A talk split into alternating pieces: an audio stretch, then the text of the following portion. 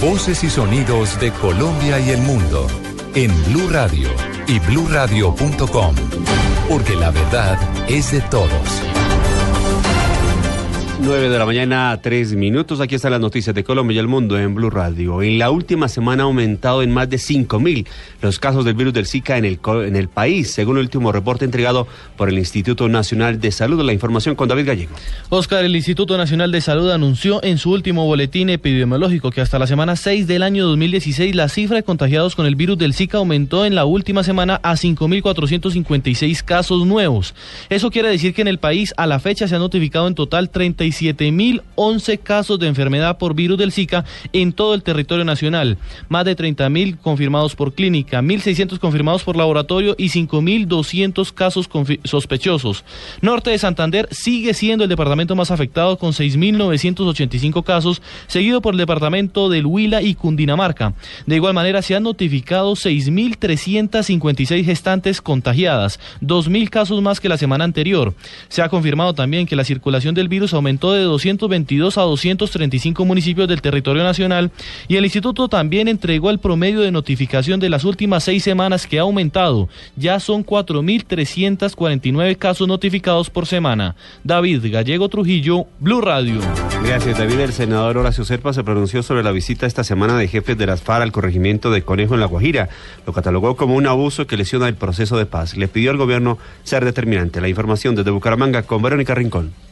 En Bucaramanga, el senador Horacio Serpa se refirió al episodio ocurrido en el corregimiento de Conejo en La Guajira, donde jefes de la FARC visitaron a esa población armados. Dijo que no estuvo bien y es lesivo para el proceso en un momento donde se está a punto de firmar la paz.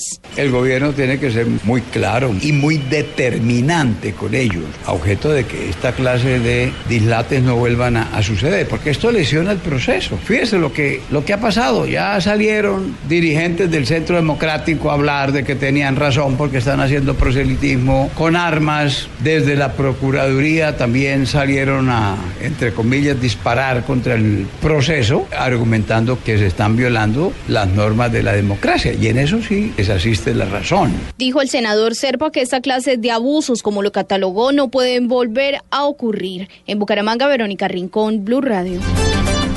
Múltiples protestas por falta de en el servicio de energía se han registrado en las últimas horas en la ciudad de Barranquilla y demás municipios del Atlántico. La empresa Eléctrica Caribe atribuye los apagones a problemas generados en los circuitos eléctricos por vientos de hasta 35 kilómetros por hora.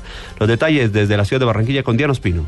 Más de 10 bloqueos en diferentes barrios de Barranquilla y en los municipios de Soledad, Malambo y Polo Nuevo en el departamento del Atlántico dejan los apagones que en algunos sectores completan más de 24 horas. La gerente de Electricaribe, Betty Yadira García, explicó que el frente frío que ha generado vientos de hasta 35 kilómetros han afectado los circuitos eléctricos. Tenemos fallas en transformadores y fallas en ramales, que son los que se ven afectados y eso es lo que estamos trabajando. Repito, en este momento estamos con la operativa incrementada para poder lograr recuperar en el menor tiempo posible el servicio en los lugares donde ya nos han reportado que se tiene averías. Los bloqueos han sido controlados por la policía y en algunos de ellos ha intervenido el SMAT. En Barranquilla, Diana Ospino, Blue Radio.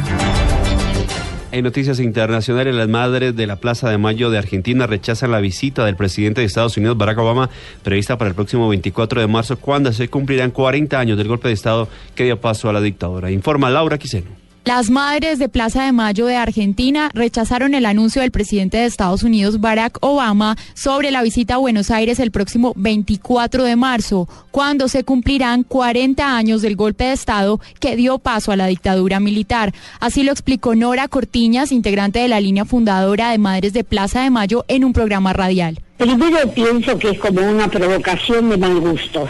Este, de cualquier manera, nosotros ese día este, vamos a salir a la calle, todo el pueblo, a repudiar eh, la dictadura, las dictaduras militares. El presidente Barack Obama llegará a Argentina el próximo 23 de marzo procedente de Cuba, donde realizará una visita oficial y se reunirá con el presidente Mauricio Macri. Laura Quiseno, Blue Radio. En los deportes, el Barcelona de España juega hoy por avanzar en su favoritismo en la Liga Española. Luis Enrique, el técnico, dice que no hay confianza y en Inglaterra el eh, arquero colombiano David Ospina terminó el primer tiempo invicto en el partido que se juega hasta ahora en Inglaterra. La información con Marina Granciera. La jornada sabatina de la Liga Española, la fecha número 25, será abierta por el Barcelona, líder de la liga actualmente, con 60 puntos, 6 a más que el segundo puesto que tiene el Atlético de Madrid. Hoy los catalanes visitarán a Las Palmas y Luis Enrique, pese al favoritismo en la liga, afirma que tienen que seguir pensando que todavía no han ganado absolutamente nada. Pues hay que seguir eh, compitiendo de la misma manera que hemos hecho hasta ahora ni los jugadores ni el staff pensamos que sea una liga que esté cerrada, ni mucho menos, está muy abierta, vamos a fallar seguro los equipos de arriba, los tres que la estamos disputando de aquí a final de temporada seguro. El encuentro en Las Palmas empezará a las 10 de la mañana, hora colombiana. En la FA Cup actualizamos la situación de David Ospina, hoy titular con los Gunners. La primera parte ya terminó. 0 a 0 está el encuentro en el Emirates Stadium y hasta el momento David Ospina tiene una calificación de 6.3 en el duelo por los octavos de final de la competición.